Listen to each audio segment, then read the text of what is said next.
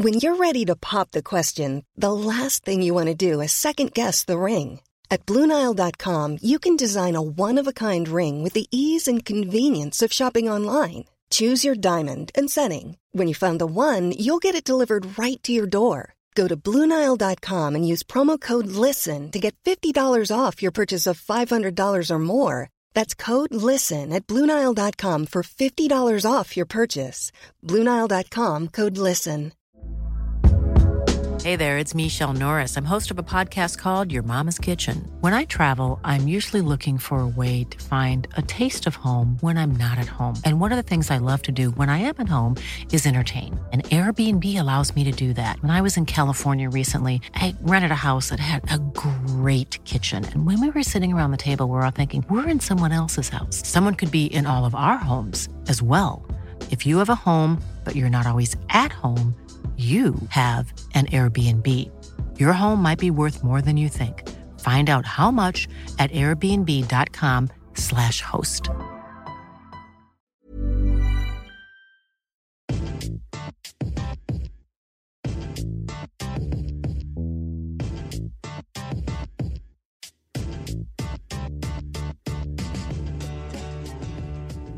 Welcome back to the front three. Joining myself and Laurence today is our guest, our friend, Christian Hurley, who this week has written an article for the latest edition of Pickles magazine called Nudge Racism Out of Football.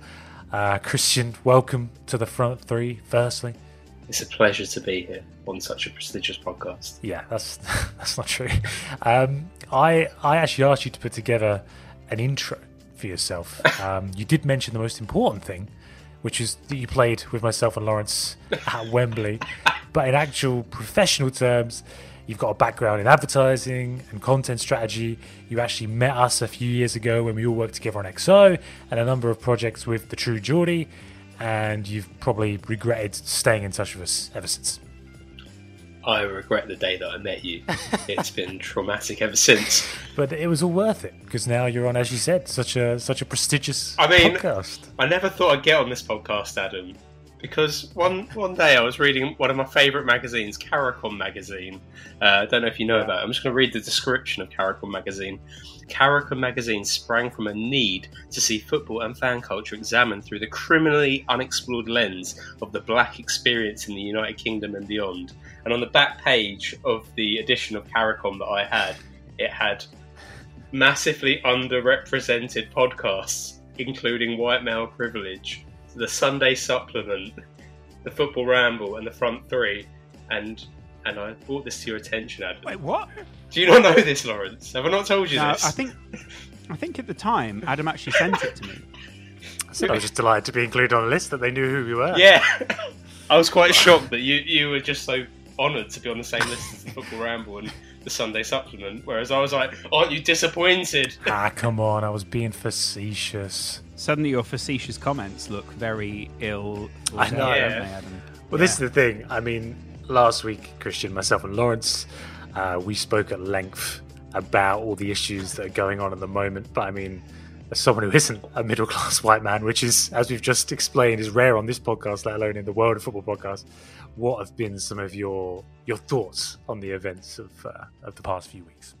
Um, yeah, I, I had I had written this article a few months ago for, for my friend Ned, who runs Pickles magazine, about uh, nudge behaviour and how that could be uh, used to sort of make some positive changes within uh, sort of fan behaviour and, and racist abuse within football.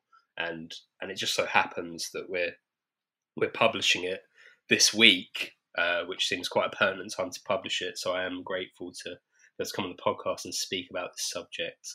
Uh, to answer your question about how I how I felt about the last few weeks, mixed emotions as as someone that's personally experienced these things. It's it's all sorts of things, isn't it? I, I think last week when we spoke, I was pretty dour about it, wasn't I? I was pretty cynical about about about the reactions, and and I just thought it was a bit of a fad, and people were jumping on on a bandwagon.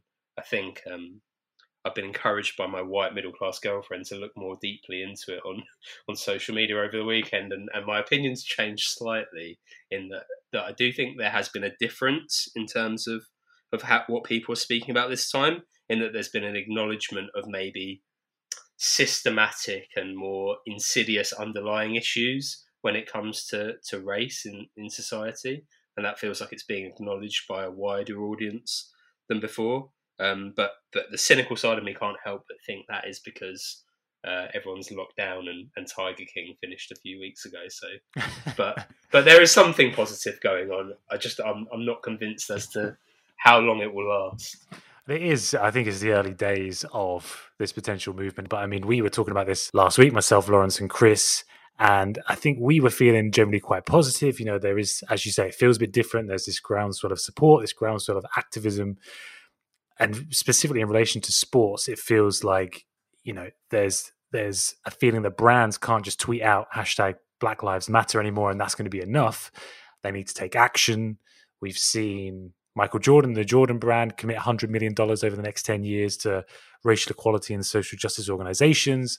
We saw the NFL announce a U turn on the league's ban on players taking the knee in protest during the national anthem at games. And in football, we saw FIFA, who uh, once upon a time said, just shake hands and get on with it.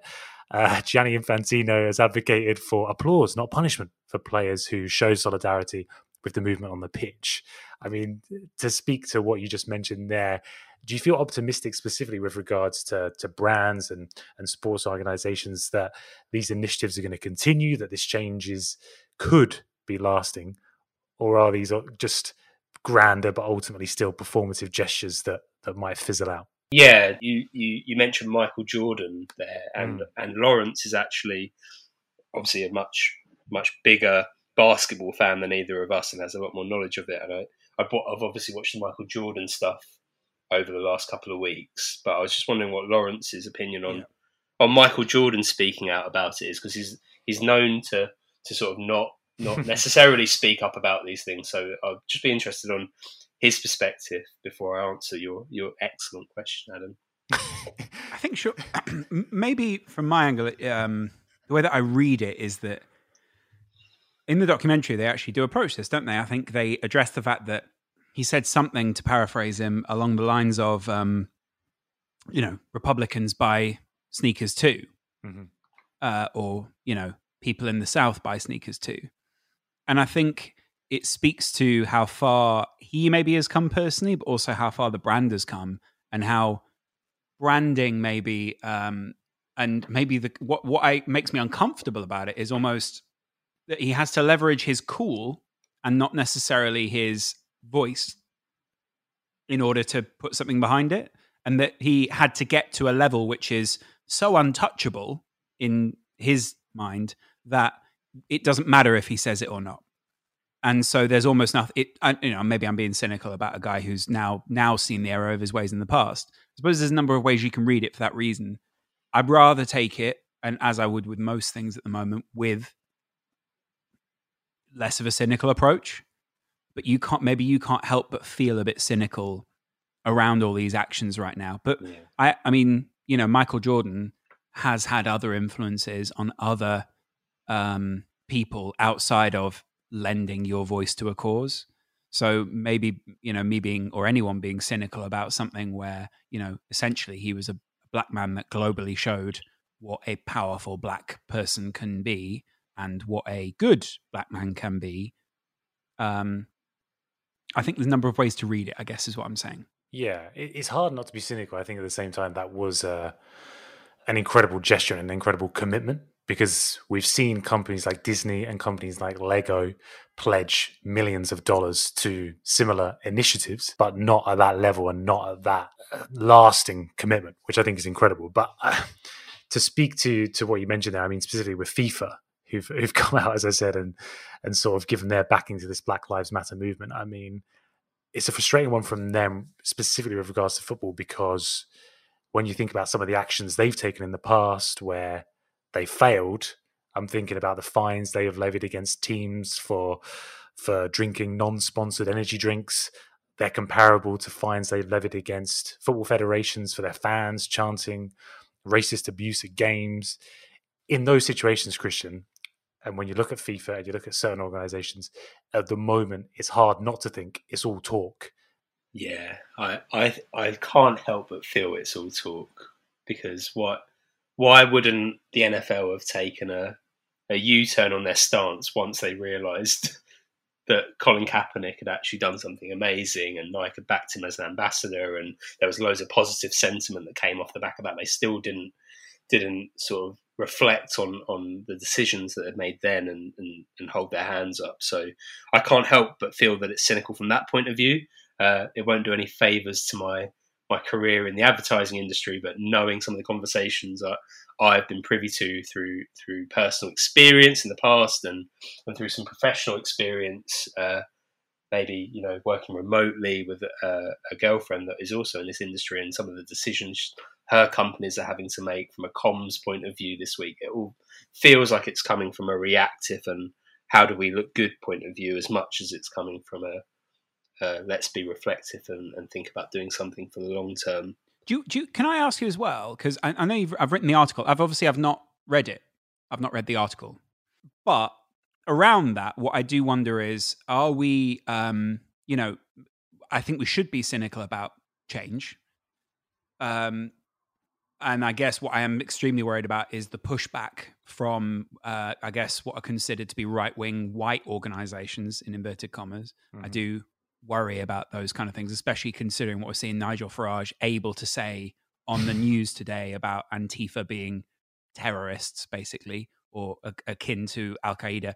And also, the worry is, uh, you know, people like Katie Hopkins talking about white Britain and black Britain mm. and uh, trying to generalize about people.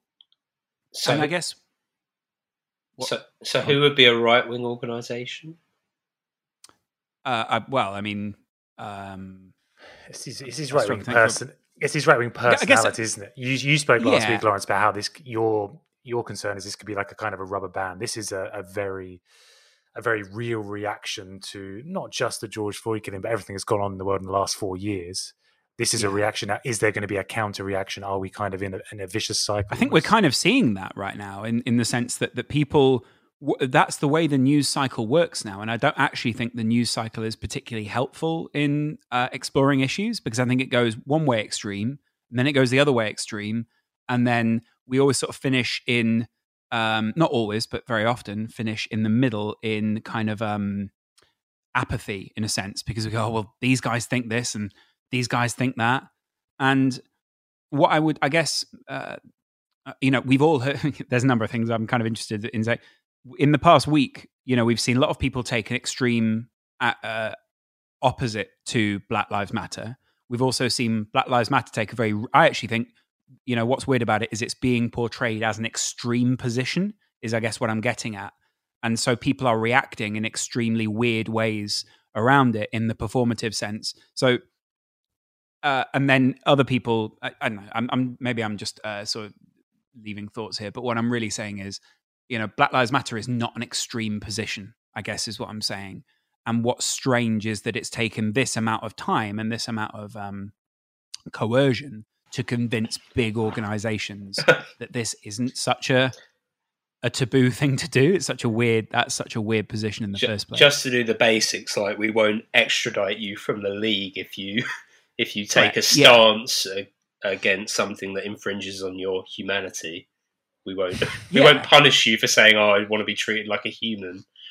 Yeah, and not, and not only that, but I think that the the problem is at the moment as well. We are. Um, I've been watching a lot of Adam Curtis documentaries in this last week, and when you watch Adam Curtis, you get obsessed with like social structure and those kind of things. And one thing that is a, like a predominant theory and a predominant narrative throughout his documentary is about there being, especially in the media and especially in the modern Western world, just one prevailing narrative, which everyone seems to have to fit within. And actually, I think what's weird is, and but what's positive about it is obviously that spreads Black Lives Matter, and we've seen, um, you know, protests elsewhere.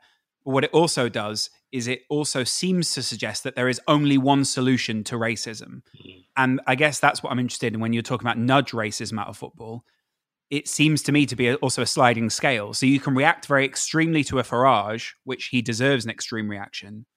But there are some friends who don't need you to go and hit them in the face with it. But there will be people who you need them to go, mate, that is pretty racist what you just said there. Yeah. I see what you're saying, and that's a yeah, that's a really interesting point, and it's something that this week has actually made me reflect on a little bit because, like I said, I wrote I wrote this article, and and and for those of your listeners that are not familiar with nudge behaviour, but which I assume there are none because I assume this is a highly intelligent. Uh, You're wrong, so please do explain it. You're really going to need to explain everything.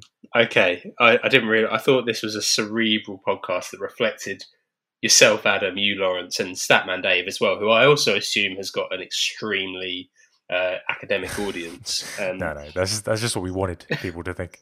Okay, so so yeah, this last week has made me reflect on this article that I've written that has been published in Pickles Magazine at Pickles Magazine on Instagram at Pickles Magazine on Twitter, picklesmagazine.com. It's subtle, very subtle promotion. Purchase the magazine. Yeah. No, no, but it's it's made me reflect on on what I'd written and and and it actually came from the heart of what what I've experienced as a football fan going to stadiums and always feeling uncomfortable. Or every single time I've been to a Premier League football match, I've heard something unsavoury be that racist, homophobic. I felt unsettled as someone that isn't white, that maybe it will get turned on me, especially if I were to to bring it up. And therefore, I'd, I'd sort of been compelled to write this this article about little things that you could do to change to change the sort of the fan experience for the better without being radical. And actually, the Black Lives Matter um, sort of movement and momentum that's sort of happened in the UK over the last week has made me reflect and think have I gone strong enough with my my opinion? And there are lots of differences in in how strong or how how, where you should sort of draw the line with with your perspective. But nudge behavior is a concept in behavioral economics, political theory, and behavioral sciences, which pr- proposes that positive reinforcement and indirect suggestions as ways to influence the behavior and decision making of groups and individuals. So,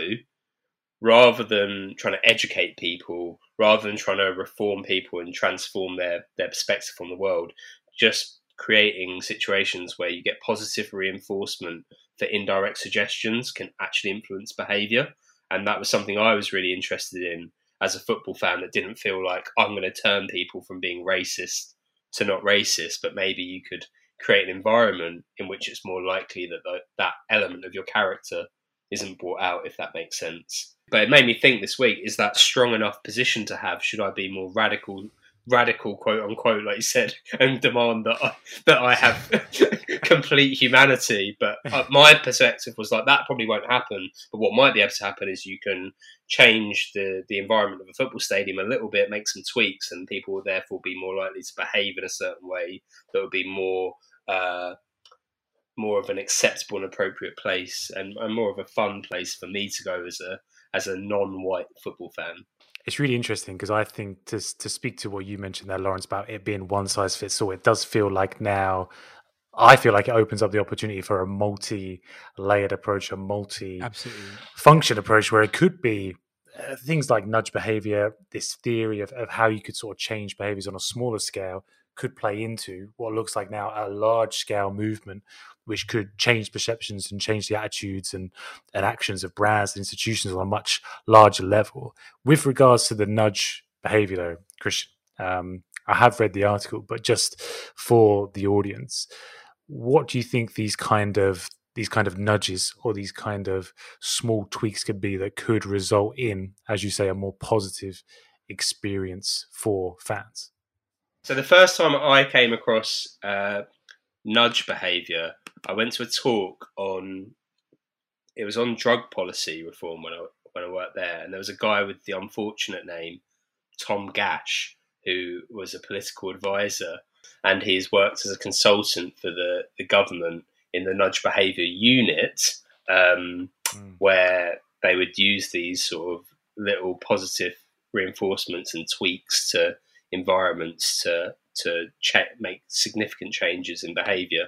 So one of the things in in his book that he brings up is a, a, a bit of a crisis in Germany of people stealing automobiles and mopeds. Uh, so rather than what normally happens when there's a bit of a spike in crime, that the government or the police crack down and say, right, there's going to be a, harsher sentence or bigger fine if you commit this crime. He says, don't do that. Instead, make a tweak to the environment that um, disincentivizes people to do that behavior. So, what they did in Germany in the 80s was they made it illegal to ride without a helmet. So, suddenly, if you wanted to rob a moped, you needed to already have a helmet on you. So, suddenly, there's an extra step in place, so people are just less likely to do it. And what happens that's really interesting in, in his talks, which you can find on YouTube and, and his and his books, is that he says that other crimes don't suddenly spike up. That crime drops and nothing happens because people are often doing bad things because there's an opportunity or an environment in which to do it. So if you make a change to that environment that disincentivizes people to to act like that, they just won't act like that, and that'll be it because people are inherently fine and good people, and they're just doing it because it's the thing to do. We can get away with So it. you know, th- yeah, that, that is an interesting idea, actually. Not that people are good, but that people are at least decent. Mm. So, so at football stadiums, for example, it's not entirely acceptable to make a, a racist comment, but it is acceptable to the point where you probably won't get chucked out the stadium. You probably won't get uh, spoken down to by the hundreds of people that are surrounding you. You'll probably just get ignored a little bit, or maybe a couple of people will, will carry on. That's been my experience in a football stadium. Someone says a racist comment to a fan or someone else in the stand, and people just kind of ignore it, but it's kind of accepted. Now, that's a very Do you think? scary experience if you're Right. an ethnic minority sitting there because you're like, oh, it could be me next if I if he if I catch the attention of that guy. The crowd seems to be fine with that. Maybe they'll all start turning on me. It's a very uncomfortable experience. But could there be something from this world of nudge behavior that discourages people without going, you have to be banned for life if you're ever caught, or we have to find everyone? Because it's very difficult to do that. But maybe it's easier just to make a little tweak to the behavior. Another example that is in, in my article is uh, nightclubs where they incentivize bouncers to treat people nicely when they went into the club, and that created a, a nicer, more positive environment. So simply by financially incentivizing the bouncers to treat nightclub goers in a certain way, suddenly you get a different environment. You make soft drinks cheaper, alcoholic drinks more expensive. You put food stalls and food shops around the nightclub. People can eat and sober up. Suddenly, you've created a much more conducive environment that will reduce and has been proven to reduce violent, violent crime and violent acts at, at in and around a nightclub and, and sort of binge drinking culture. So you you're just making little changes that encourage people to act in a certain way. And to me, that isn't the we've got to change everything right now and climb up that really difficult mountain of of solving hmm. racism. That's make a really make some small changes that maybe encourage people to behave in a certain way. I I think it's fascinating because, as you say, the the overall problem is so vast and so difficult to to solve, as you say. But if there's a way to attack the problem from different levels, as you say, it, could it be a combination of these more stricter punishments and then, as you say, these sort of nudge behaviors, these small changes to the environment? Yeah, yeah, certainly. I think Chelsea are doing something interesting because Abramovich has been very um, passionate about anti-Semitism. So Mm. they they give Chelsea fans the option not to be.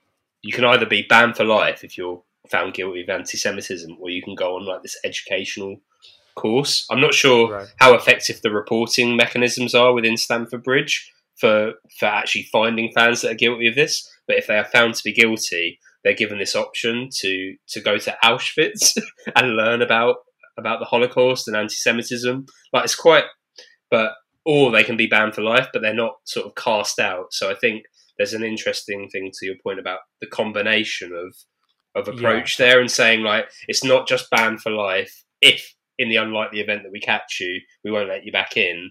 There's an option there but i think more could be done inside the stadium and the sort of the curation as wanky as it sounds of football fans going to to matches that could encourage a different environment.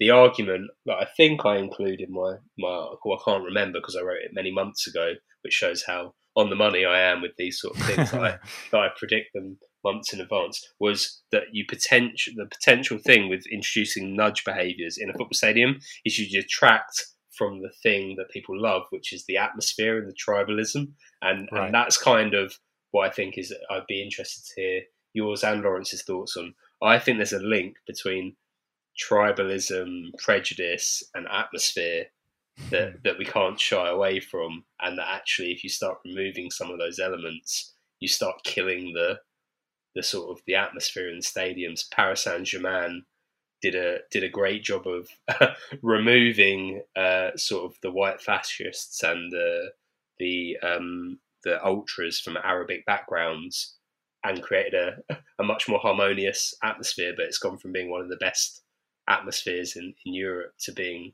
uh, NBA style nothingness, and and that's the What? dilemma that we face. NBA stuff. he, did, he, did, he, he, he, knew what he was saying there, lads. yeah, you know what you were saying. And it's like I'll be honest, Christian, it's charged against me. I um you know what? I think very often though, people do a bad um so you see stadiums get remodeled or you see like you say, curation change. And very often you're just left with a vacuum rather than a replacement or a shift or these kind of things. And for me, tribalism doesn't go hand in hand with racism because I mean, if you go to somewhere like Union Berlin, where they are tribalist, but they're against tri- they're tribalist against Nazis and tribalist against you know uh, whatever it is, then that is, that's the opposite, isn't it? Um, and I think actually a, a lot of a lot of these behaviors and a lot of the things that uh, go on in stadiums we shouldn't ignore them or we shouldn't necessarily try to silence them. We should actually hear these people not go you've got a valid position and, and try and you know normalize it but understand why some of these people are racist and understand where that root comes from. And i'm not saying we need to hear more white people or more, you know whatever but I do think, you know, it, uh, when you're watching Mindhunter or something like that, you also have to understand why the person murdered. You have to understand why these people do these things because I think you get a much greater understanding and a much and you can create much better frameworks to stop those things from happening, which is what PSG didn't do. They didn't. They just basically went, "It must be those Arabics." Well, they Like, ban- they just you know, banned that- all that the became a bit ultras, didn't they? They banned all the ultras, Correct, yeah. white or But that that also that also looked a bit that looked charged at the time, if that makes sense. Yeah. There's never been a faster or easier way to start your weight loss journey than with PlushCare. PlushCare accepts most insurance plans and gives you online access to board-certified physicians who can prescribe FDA-approved weight loss medications like Wegovy and Zepbound for those who qualify. Take charge of your health and speak with a board-certified physician about a weight loss plan that's right for you. Get started today at plushcare.com slash weight loss. That's plushcare.com slash weight loss. plushcare.com slash weight loss. Hiring for your small business? If you're not looking for professionals on LinkedIn, you're looking in the wrong place. That's like looking for your car keys in a fish tank. LinkedIn helps you hire professionals you can't find anywhere else, even those who aren't actively searching for a new job but might be open to the perfect role. In a given month, over 70% of LinkedIn users don't even visit other leading job sites. So start looking in the right place. With LinkedIn, you can hire professionals like a professional. Post your free job on linkedin.com slash people today.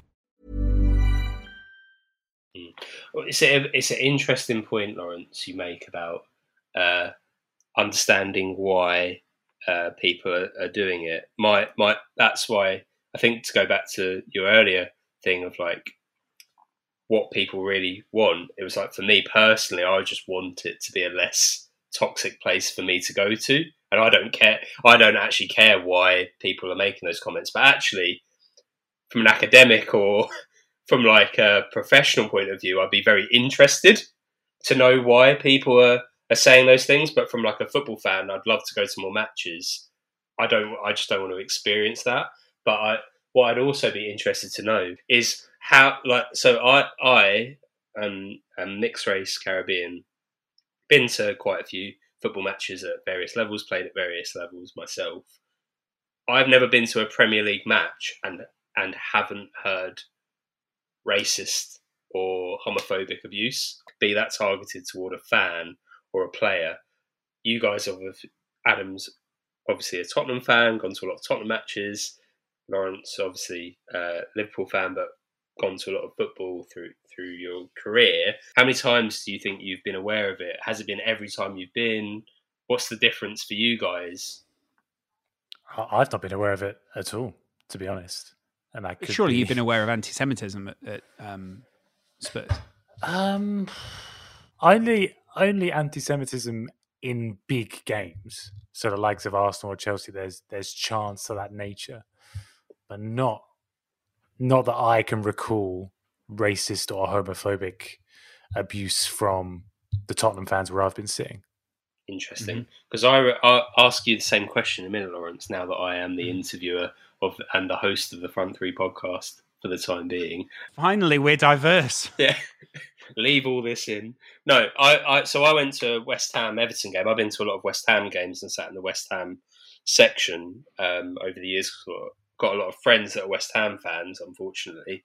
Um, but uh, my mate was an Everton fan. He went, "Come to come to this game at Upton Park." It was a Carling Cup or FA Cup match, and he went, "They're great, the Everton fans. You'll never hear a a bit of abuse from them. Nothing, nothing racist." Went in there within five minutes. I'd heard uh, lots of racist remarks being made here and there flippantly about feeling like uh, they were in Pakistan or feeling like they were in Iraq really? or something. Yeah, but I think it's. But then I turned to my friend who's the Everton fan, and you could see he wasn't tuned into it.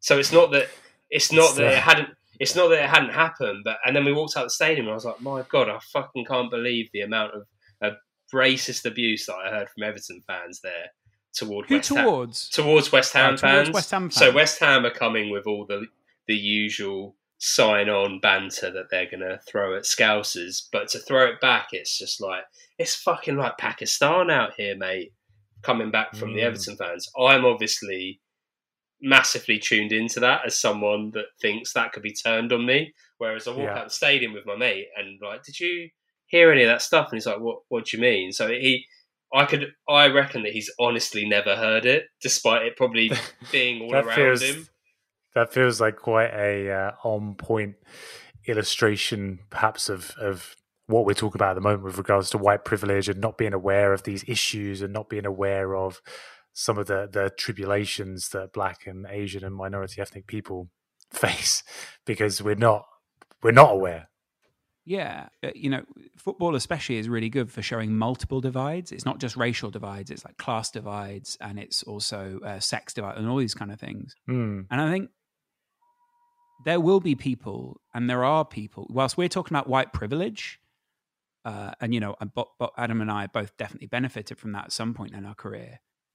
I think there will be people who feel like they've benefited from their white privilege much less, or feel almost like I am white and I'm still discriminated against. So they feel resentful towards the other white people like me who are saying, hey guys, let's support Black yeah. Lives Matter. And actually, what a lot of these white people, I know I sound like I'm generalizing at them, but a lot of white people in less privileged positions than me, because I'm not only white, I'm also middle class. I'm also, I also was able to get a very decent job. I spoke well for myself, all those kind of things. I had incredibly privileged upbringing. Will also be thinking is, but mate, of course you can say that. You've had all the other benefits that go along with being white and being in London and all these kind of things. I've had to struggle, not me, but the, these people that I'm speaking about. I've had mm. to hmm. struggle I still can't afford to pay my mortgage. I still can't afford to pay my rent. And yet, my government has actually forgotten about me, doesn't give a fuck. But people are now turning around and saying that I need to care about someone else when I've had so many of my own struggles. And I imagine how, I, am not saying that's a legit, always a legit concern, but I'm saying I imagine how at odds that is with how most people feel about society in Britain at the moment anyway. A lot of people will feel forgotten. A lot of them will feel angry. And that's where people like Katie Hopkins and Nigel Farage strike because they go, You feel disenfranchised? Well, you feel disenfranchised because they care more about black people than they do about you. And that's not the case. But those these two things are played at odds with each other. And that plays out in my comments, and that plays out at football, and that plays out at a lot of sporting events where people take their frustration out. And that's why I'm saying I think we should listen to what is being said in some of these places. It because I understand why there are people who don't understand this. And I understand that actually those people need to be able to talk and need to be able to process it too. And I guess that's what's concerning me in football is that we can have a nice polished veneer sort of, you know, we've sorted racism and Messi's in the advert. But while we're busy silencing the racist people, um, are we really are we really hearing what people's concerns Yeah. actually are, or are we really think- understanding why some of these people are racist? I think it's a, a really good point, Laurence, and I think it's something that I was always conscious of going to football as well. Is that I'm walking into something that is an outlet for a lot of fans in the stadium who who maybe there's probably a, there's going to be a mix of affluence within that within that stadium, but for a lot of people that's their outlet and that's their place to to get their frustrations off their chest and to follow their team and to sort of express themselves. And I'm walking in there and going, "Oh, hold on, I don't like how I'm. I don't feel comfortable myself here now." And it's like, mm-hmm. I, it's, it's a weird, it's a very complex feeling to be like, "Oh God, maybe I should just let them." Let them carry on being racist in the football stadium. Yeah, no, that's definitely their not what. I'm saying. No, but, no, yeah, but that's how I. That it's a, it's an honest thing of like how I felt. Like, oh, this is your thing. Like, maybe I should just leave you, leave you to it. It's a, it's a weird, it's a weird thing. But and what I guess I'm trying to say is, I appreciate uh, that that other people have struggles, right, and that other people are going through things, and therefore it might, might be tough when they feel that they're not being heard. To, to exactly what you're saying, and then some Mm. suddenly something else picks up momentum. But equally, um, yeah, I don't think any anyone in those movements are are saying that other people don't struggle and that other people don't have things. It's really it just shows how tough it is, doesn't it? That that it's like shows all it's a, it it's that is. all lives matter versus Black lives matter, and it's like yeah, obviously all lives matter. Like it's implicit in That's the, what in the name. this is to bring it back to what we were talking about at the start, Christian. Like this, this is what makes this feel different to me. Is I think, as you say, Laurence, there is still a reaction, and there's some people who who don't or can't understand this movement and don't understand how important it is. I think there is generally, though, more of a sense of being open to listen and open to educating uh, themselves. There's there's a there's a desire to show empathy and to really try and understand the issues at play. And as as we were talking about earlier, this problem goes a lot deeper than isolated incidents of of racist abuse or or, or violence. It's it's much more insidious and much more deeper than that. And that's what feels different about this movement. Yeah, I think it. I think it also. That's what feel. That might be what what feels dangerous and makes me feel worried about it as well. Is that you're suddenly you're starting to unravel something that people don't want to unravel, and I think Mhm. my attempt of the nudge behavior article available at picklesmagazine.com uh, my my my attempt there was to say rather than try and unravel this terrible thing that reveals that everything is built on racism and that actually these Yeah. clubs are entirely racist and that football fans are entirely racist don't, don't worry about that let's just try and make the, the the objective could be let's retain the great atmosphere that makes uh, football stadiums a really special place to go whilst actually making it a less uh, fearful place for ethnic minorities to come into and a, a less horrible place for footballers to to do their work. That would be a really good outcome for That'd me. And what fit? Um, but but whilst the conversation feels different, and that's great that people are acknowledging there's a more insidious uh, issue at play. That also Mm. feels really big and insurmountable to me. And you start going, oh. Well, I started unraveling it a little bit, and then I realised that I was the problem. But maybe let's just put that back in the in the box and Put that back in the box for now. There, there, there is a. Re- I think there is an acknowledgement and a reckoning there from most people. But I mean, in terms of, in terms of when you say about unraveling, Christian, like one thing I think is really interesting is what sort of precedent this movement sets and how far it will go. So we were speaking before this podcast. An example that I think is really interesting to me is Mesut Özil, somebody who was dropped quietly by Adidas last week. Now, of course, we don't know the exact reason, but you know, I'd be the first to doubt his ability on the pitch now. But there has been plenty of speculation on Twitter and elsewhere that it's no coincidence this comes six months after Özil spoke out about the Uyghur Muslims who are facing persecution in China. And it feels like maybe that's just too complicated an issue for a brand like Adidas to have their, their athletes take a stance on when China obviously represents a huge opportunity and a, and a lot of money ultimately. But when you think about the the reaction of football authorities and and football brands, I mean, if Özil in two weeks' time scores for Arsenal, reveals a message under his shirt reading "Justice for Uyghur Muslims," are the Premier League and FIFA still going to say he deserves applause and not punishment? Yeah, I can't claim to know too much about the the issues that Mesut Ozil is standing up for, and mm. I know that Laurence is someone that has more knowledge than I do in terms of the Islamic faith and and some of the issues that might unravel there. But I I certainly would be skeptical again that if a footballer stood up for something that that wasn't backed by a load of social media momentum that mm. it would that they would be supported in the same way.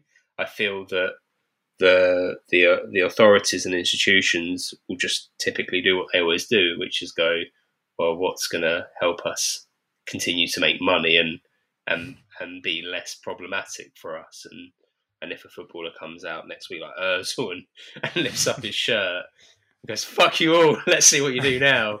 He's going to put them in a bit of a predicament, uh, uh, put them in a bit of a predicament, and and have a decision to make there because um, we saw this, we saw Pep Guardiola was charged by the FA back in 2018 for wearing a yellow ribbon, which was in support of political leaders jailed following the Catalonia independence referendum. You only have to think about Israel and Palestine, Laurence. There's plenty of issues that, as Christian says, don't necessarily have this wave of social media momentum behind them. And you do wonder how far this commitment to social justice is really going to go from the likes of the Premier League and FIFA. It's also what, what you can class as social justice or what you can mm. actually class as political decisions. Mm-hmm. Um, because I think there will be, I think, you know, we've seen this over the last week in the NBA, not to bring up the NBA again, but we've seen um, a Celtics player, Gordon Hayward, tweet his solidarity with uh, Black Lives Matter, only to have a barrage of tweets, correct, a correct barrage. I like a barrage. I don't like Nigel Barrage, but I like a barrage. and I and uh, of his uh, a screenshot of his contributions towards Donald Trump's um, a inauguration, but right. the election. And I think a lot of people. Uh, it, there are times where it reaches a critic, like you said, it reaches a tipping point or it reaches a critical mass. And Colin Kaepernick was the first one to step outside of those boundaries. And um, I, know it sounds incredibly harsh, but I also think we kind of have to get to a point where, again, it's down to the honesty and how honest are we willing to be with this? How honest is Adidas as a brand willing to be with the reasons that they dropped Mesut Ozil? How honest is any brand willing to be when there's money on the line? Because it's all well and good being honest in your ad campaigns and saying you're going to be transparent. And I'm not calling Adidas out here. Uh, you know, I've worked quite closely with them for a couple of years, so I know there's a lot of very good people in the organization who do want uh, to see social reform and are working towards that. And we're very conscious about bringing more black athletes into the media, and we're more conscious about, especially bringing in black journalists um, into into their ad campaigns. I guess at some point, uh, we all have to acknowledge that sometimes it's it, it, this is really fucking difficult. Like actually you will be cast out and sometimes you will have people who disagree with you. And it's whether you choose to ignore that or not. And it's whether you choose to stand by that or not. And uh, I'm I'm not saying black people have to be ostracized or anyone who stands with Black Lives Matter has to be ostracized. But ultimately, there is going to be there are going to be costs that people pay for speaking out sometimes, and that is because it is at odds, and that is partly what protesting is for. It's to go at odds with what the prevailing or the you know the sometimes the majority think. I'm not saying it's right that therefore those people should suffer, but I am saying maybe it, maybe instead of thinking, God, they've got rid of Mesut Ozil, we as consumers should therefore say, hmm, not 100% thrilled with this Adidas. Hmm, not 100% thrilled with this China. Um, and instead of going because actually it, it's it's very much going down the route of our, our, all of our response on the podcast was oh dear. Anyway there's not really much we can do about that is that you know it's like that that was the that was the reaction. Maybe we need to assess what our reaction is to it is what i'm saying. And actually when when a brand is honest enough to go we're dropping because of this instead of saying oh god well you know too too hard too bad and moving on we maybe you know if we're so if we do really feel the conviction of it then we go with our convictions. But that's a lot to ask of a consumer and that's also a lot to ask of consumerism. Yeah, I think you made a really interesting point with like the brands being honest, and I would be, I would say that Nike with Colin Kaepernick is the closest to really putting your your flag in Cards the the sand, table, and, yeah. yeah, and your cards on the table. But if a brand went, no, we're we're sticking by this, or we're backing this, and we know that it's going to have a negative impact on our revenue, that's true true purpose, right? And bra- that's not the role of brands. Brands have been set up to make money, and therefore their purpose often has to complement their ability to make money. And, and to me, true do you- purpose is when you sacrifice sacrifice that, right? And you go, no, do, we're do you willing. think those two things are at odds then do you think those two things are at odds because it feels a bit like you know obviously what we saw with nike when they put out the colin kaepernick thing their share price went up do you think that um, we are likely to see a move in that direction where if you are seen to be socially moving things forward you will you will you'll see the benefits society will, will reward you in a sense Yeah, my worry would be that uh, companies would see what Nike had done, see that stock price share, see the revenues go up, and go, actually, it pays to be purposeful. Whereas what purpose is, is saying we're willing to take less revenue to stand up for something we believe in. We're willing to make less profit to be more sustainable. And we'll work as hard as we can to make that as profitable as possible. And if it can be pro- even more profitable, great. But actually, what true purpose is, is saying we're willing to make less profit to do this thing that we believe in and i think that's going to be really difficult for for brands and businesses to to do when it comes to to a subject like this because How much importance do you give, Christian, to to the psychological aspect of it? To when you're talking about nudge behavior, what you're also talking about is not necessarily the most overt action, but actually, like you say, nudge instead of punch, like a very subtle action, which doesn't necessarily lay blame at anyone's doorstep, but does change people's actions. How much importance do you put on not just the performative or the activism side of things? well, I think the importance is completely like what you're doing behind the scenes and and what your intentions are rather than the tweet or the post you put out and even for me as, as someone that's worked on purpose projects corporate social responsibility projects for big global corporations i'm always yeah i just similarly to what you said about adidas i've worked with some really nice people that work in big brands and work on these projects and they're trying to do their best. And and they might not even be the sort of people that are aware of the issues that their brands are embroiled in. So it's not to point blame at anyone at those organizations or anything like that.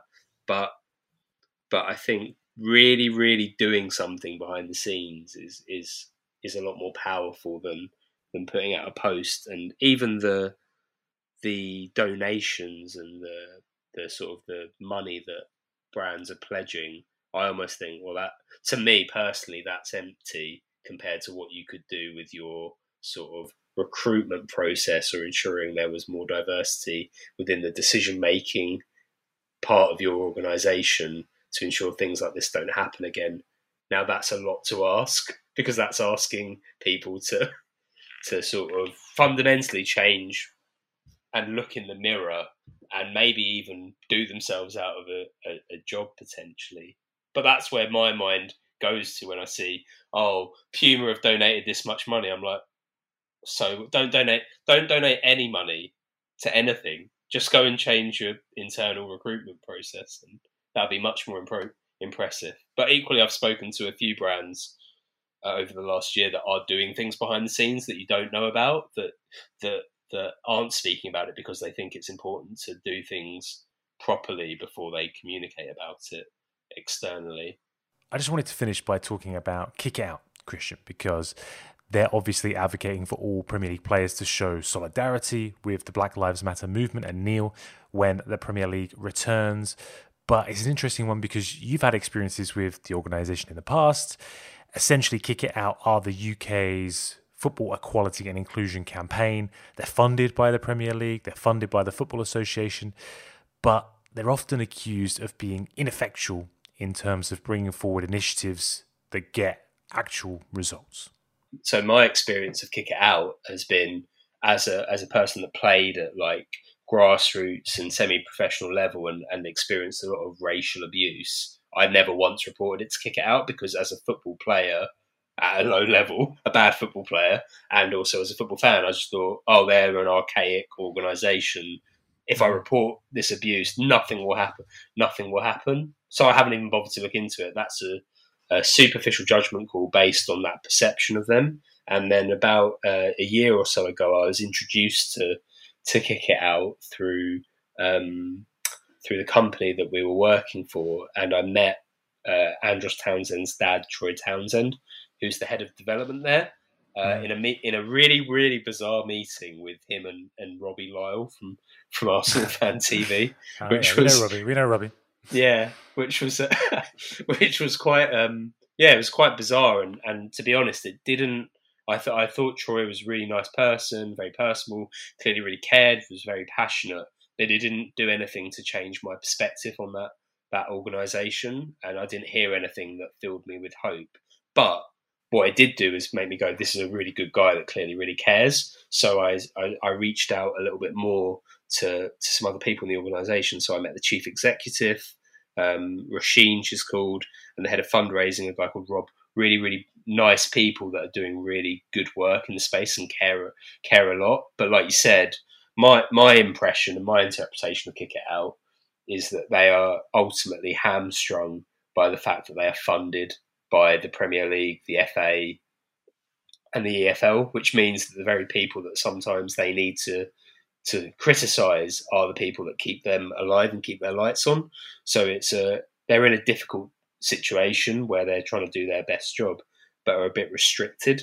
Um, and and the calls for them to get players to go on one knee before every game for the rest of the season, I just rolled my eyes at because it's just another version of their t-shirt. Mm. There's no there's no action at the end still, and and and I hope and I believe that they'll they'll be trying to do things to change their perception. I know that they're doing some some stuff behind the scenes at the minute to to sort of review how they how they operate and and I hope it goes well. But there are organizations out there like Calm in the mental health space that do a lot of very progressive campaigning and there's always an action at the end. Mm. so for example they'll they'll do a creative campaign with Top Man where they bottle the tears of a Love Island contestant. But at the end of that campaign all that noise and that awareness that they've generated comes with a call to action. That might be to get a anti-suicide prevention minister elected into the House of the Parliament or yeah. change the algorithm on Instagram. But they they're very passionate as an organisation that there's always an action at the end of there's things they goals. do. There's clear goals, and that that to me is someone that that sort of works in and around this this industry of advertising goals.